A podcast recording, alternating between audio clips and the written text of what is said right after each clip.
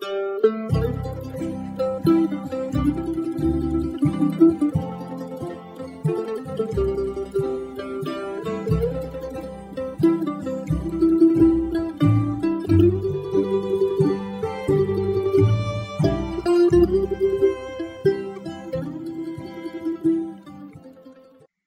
to the audio ministry of Grove Park Baptist Church in Burlington, North Carolina. We pray you will be blessed by today's message. I invite you to take your copy of God's Word and turn to Genesis chapter 32.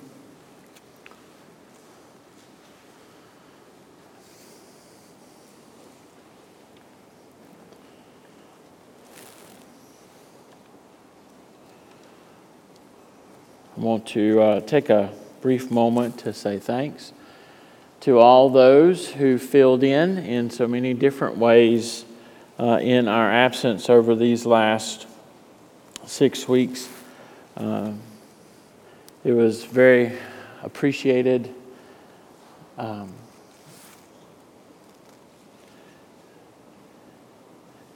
it's a wonderful thing to go off and know that you really don't have to worry about anything. Um,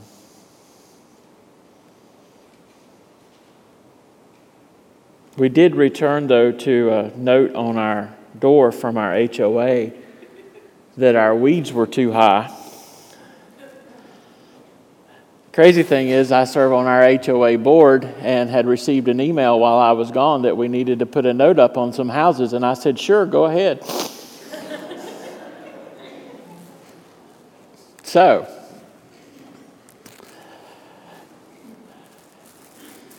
you ever wonder, is he preaching to me? Maybe, because certainly that email, that, e- that note attached to the door was preaching to us, and I didn't even know it.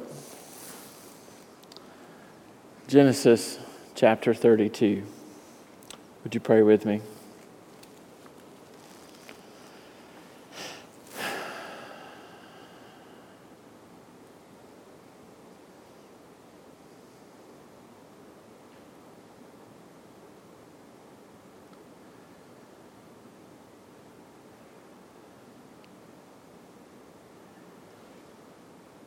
The Abrahamic cycle, O oh God, is the one of testing.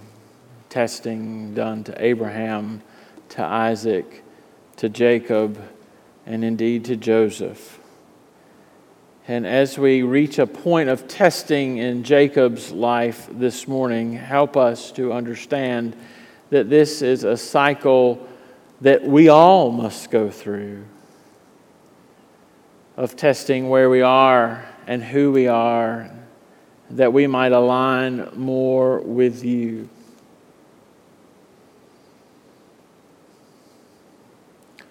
Lord, help us today to hear from you in such a way that we leave with a limp.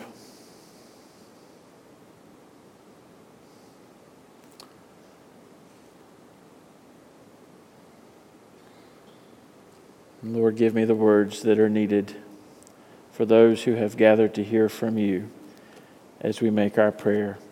In Jesus' name, amen. Life had always been a struggle for him. His mother had reported that he and his twin brother had struggled in the womb so mightily that it was as if they wanted to crush each other birth and being out of such a confined spot did not make any matters better because there was a struggle with his brother, a struggle with his brother over and over and over again, a struggle with his brother for his father's blessing.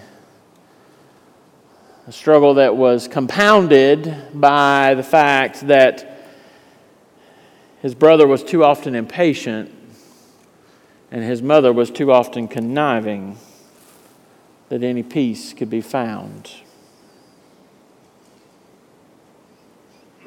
Some would say that love is the easiest thing possible, but for him, love was a struggle too. he had to struggle to get his wife. And after seven years of labor, he thought he had finally fa- uh, had been able to obtain the, the woman of his dreams. He found out that his uncle had played a cruel switch. And now he was unexpectedly married to poor, unseemly Leah when the beautiful Rachel was the agreement. And so he works for seven more years. And after 14 total years of laborious struggle, Jacob marries Rachel. But even then, the end of the struggles was not at hand. For still, he must face a shady business deal on his uncle Laban's part as they part ways, and more struggle ensues. A life of struggle as Jacob sits alone here on the bank of the Jabbok, on the verge of meeting his brother again, on the verge of meeting his brother who had said the last time they had seen each other that Esau would kill Jacob. Indeed, word had reached Jacob just that evening that Esau was approaching, and with him 400 men. Why would 400 men be accompanying Esau if this was going to be a gathering of love and sitting down and singing kumbaya? This was going to be a fight. And so Jacob, in all of his conniving ways himself, because a reminder that Jacob's name means deceiver, Jacob decides that he'll pay off Esau. And so the scriptures tell us that Jacob sent little parcels on ahead of him and said, and they say, Who does this belong to? This is, belongs to the Lord Esau. It's a gift from Jacob you know, maybe we can get out of this if I can pay him off enough. All this stuff I've worked so hard to get, I'm willing to give away if I can just have life and peace. So much on the verge. I, I find it fascinating that here on the eve of his potential death, Jacob sends in the middle of the night, verse 22 and 23 of the text says, across the river, his family and everything he had. Jacob, here at a time where it would seem he would need to keep his mind off his impending doom, does not seek the distraction of family. He does not seek the mirth of his children or the consolation of a wife's embrace. No, Jacob seeks to be alone. In fact, verse 24 says, And Jacob was left alone. We know this story well, right? We know this story well. We know what's about to happen in the very next line. And, and so we want to skip ahead to that line. We want to, to get to the thrilling part of this story where it's WWE SmackDown. But this morning we're going to camp right here for a little bit. And Jacob was left alone. We're going to sit here in the dark, and it's the late hours of the, of the night. So it's at the darkest point of the night. We're going to sit here alone in the dark and only have our mind to distract us. We don't like this point in the dark. You hear things in the dark that seem to, to magnify things. All I could hear about from Howard Martin as I after I told him I was going to be camping in New Hampshire was that a bear was coming to eat me. And the first night we get there, I'm in that tent, and all of a sudden I hear something outside. And I said, What's that? And Eliza said, It's a moose. And I thought is, well, do moose eat people too? You hear things in the dark. You don't like to hear things in the dark. You get a little nervous in the dark. The dark frightens us, but, but, but maybe the reason why the dark frightens us is because that in the dark there's an awful lot of light.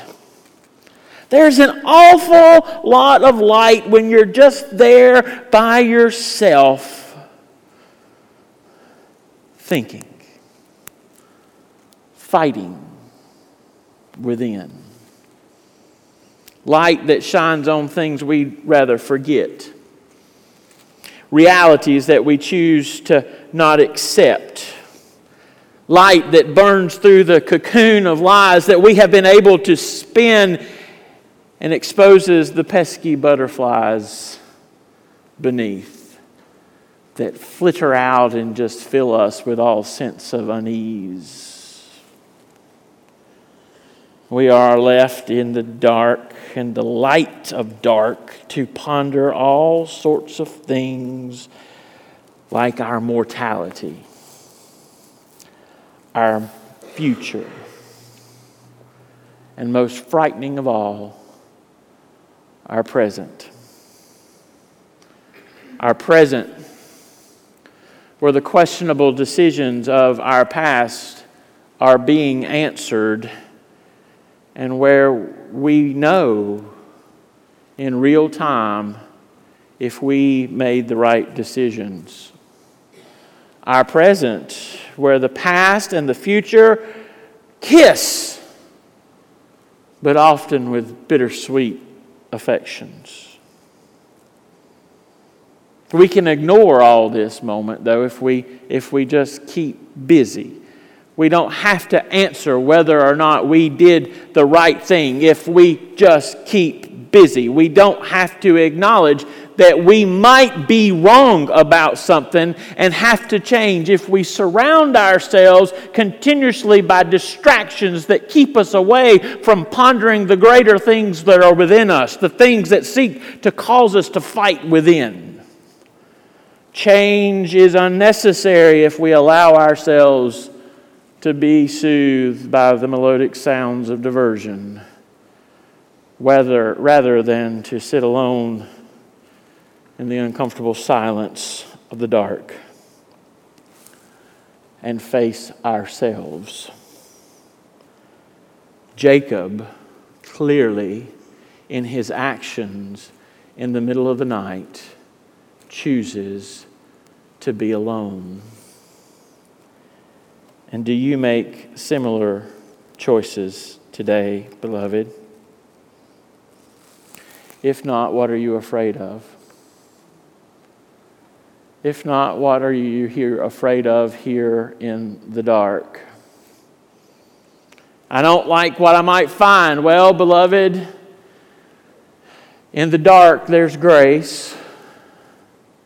If there was no light in the dark, even if the light is something that we don't seek to want to address, beloved, I would understand just being there. But even in the dark, there is light because light has shone in the darkness, and the darkness has not overcome it. And because there is light, there is warmth. And because there is warmth, there is grace, because there is love from God who soothes us and carries us over the bridges that would seek to throw us down. Beloved, it is necessary, necessary to be alone and fight with all that rages within us. For only then can we come to terms with who we are, where we are, and most, most importantly, what we need.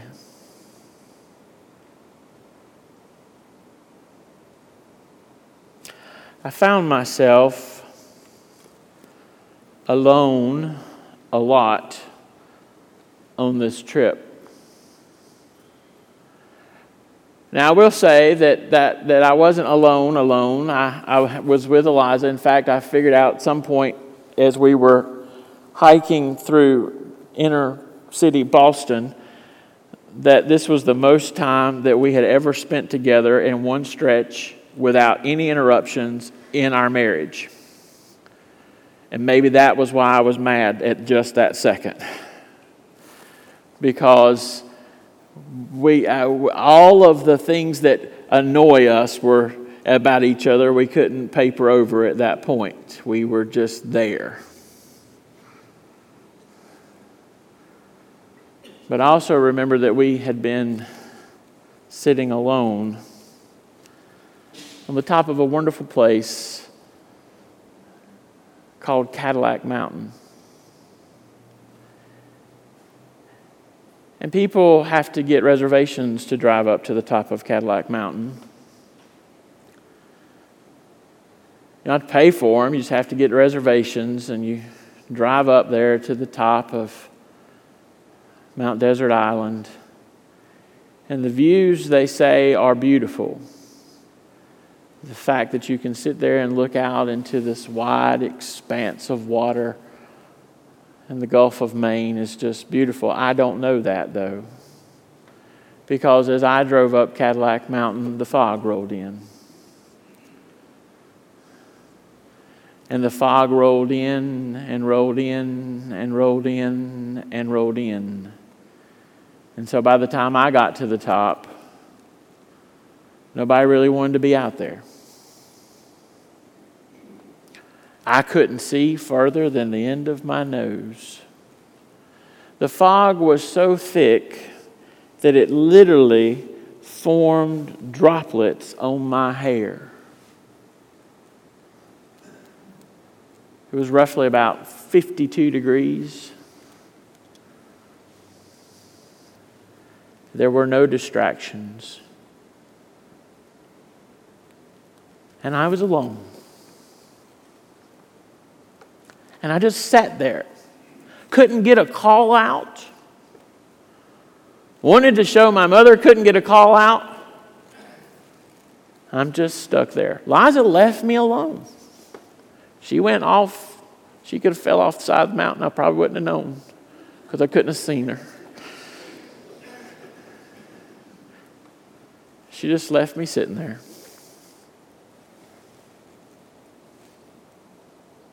And I had to fight.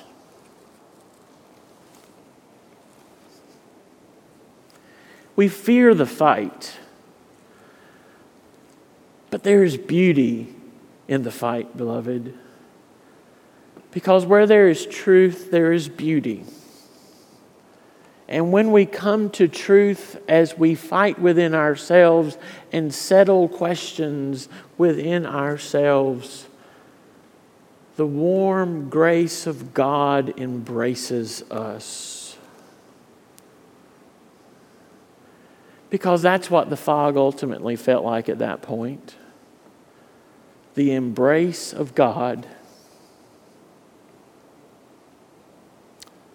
And I sat there and cried. And I didn't want to come down.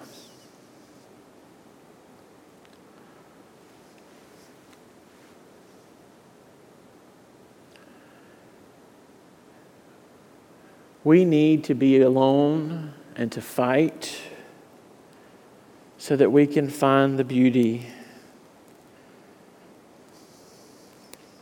that we can find the beauty away from our distractions, the beauty of the truth, because then we can have an answer. An answer for what? For what we need and for what we seek. Verse 24b says, And the man wrestled with him until the breaking of the day. And when the man saw that he did not prevail against Jacob, he touched his hip socket, and Jacob's hip was put out of joint as he wrestled with him. Then he said, Let me go, for the day has broken. But Jacob said, I will not let you go unless you bless me. What has been the problem in Jacob's life forever is he had searched for the meaning of blessing. He has wanted to feel blessing within the depths of who he is. He wants to know what the Father's love is like. He wants to know what it is like to be accepted for who he is. And that is what he is desperately seeking. And even though his hip is knocked out of joint, he will not let go until there is a blessing because he now knows what it is that he's been missing. He now knows the answer to the deepest questions. He has fought that fight within, and he is not willing to let anything go until he gets the answer realized in his life. I am beginning to reach the conclusion that the reason why the church in our land feel so alone and forgotten by God is that we blame God for not answering our prayers. But God knows that we haven't a clue what we need or what we want, and therefore He leaves things unanswered because we refuse to fight within ourselves. I'm not calling for a church fight, by the way. He, we, he, we refuse to fight within ourselves so that we can adequately say to God, This is what I need. You say, I, How do I know He'll meet me there? Well, the book tells you. The book tells you, verse 27. And he said to him, What is your name? And he said, Jacob. Then he said, Your name shall no longer be called Jacob, but Israel, for you have striven with God and with men and have prevailed.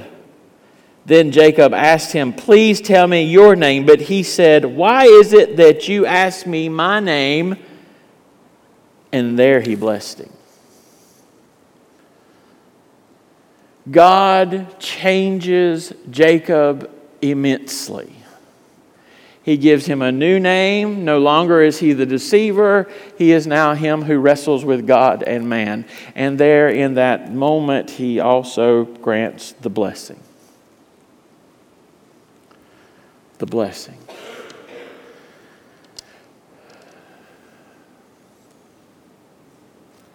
You know, part of Southern culture is that we have monetized faith so that we can sell quaint little t shirts that say blessed and highly favored and have zero clue what blessing is. We just use it so flippantly.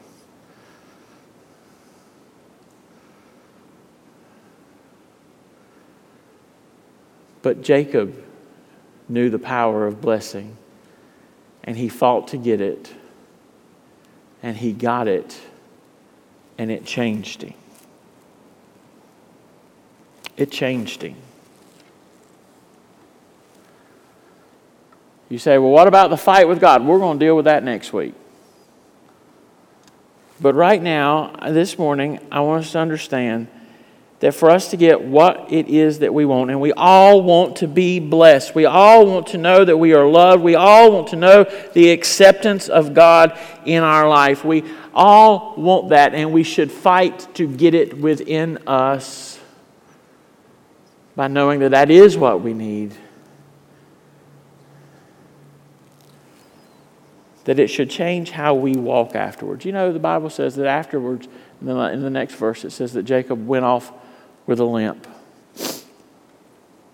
With a limp.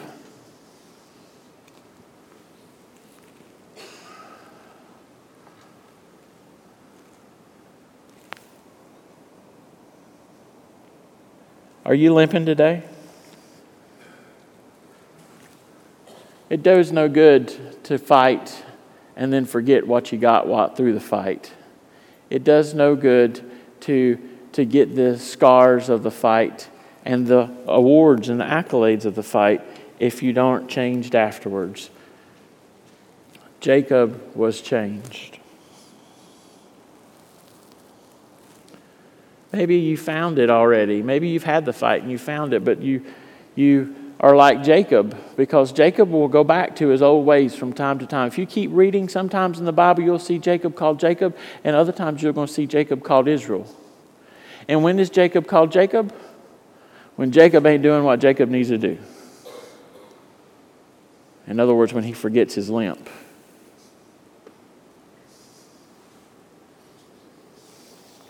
Here's what I know, brother, beloved God has great things ahead for each of us. But first, God wants us to enable, God wants to enable us to accept them, to accept them from within, to fight within, to clear out the distractions so that we know that this is truly what we want so that we can meet the moment of blessing as a divine point of grace.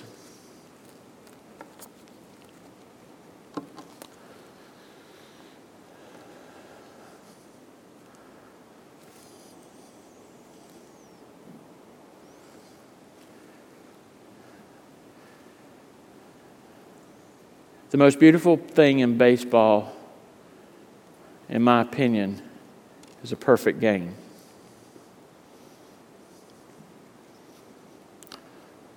27 up, 27 down.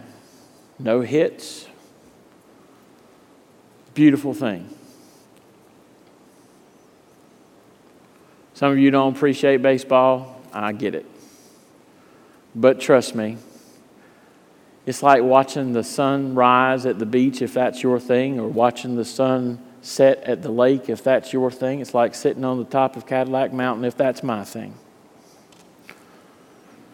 There's a wonderful movie, the best baseball movie, I think, of all time, called For the Love of the Game,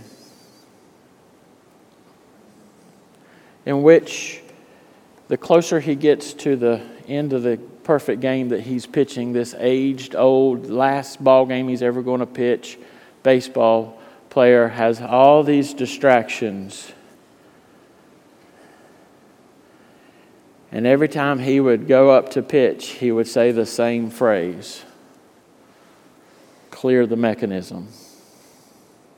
It's where the crowd went away, everything, all the distractions went away, and he was able to simply just focus on the glove and the catcher and get the pitch right, and in it goes. There is nothing greater for a baseball pitcher than to throw a perfect game.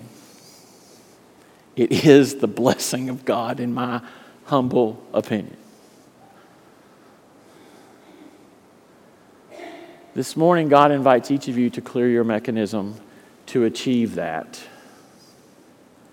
to get rid of the distractions, to fight your demons within, and find His blessing the one He's ready to bestow. Even if it means you have to leave here limping. Let us pray.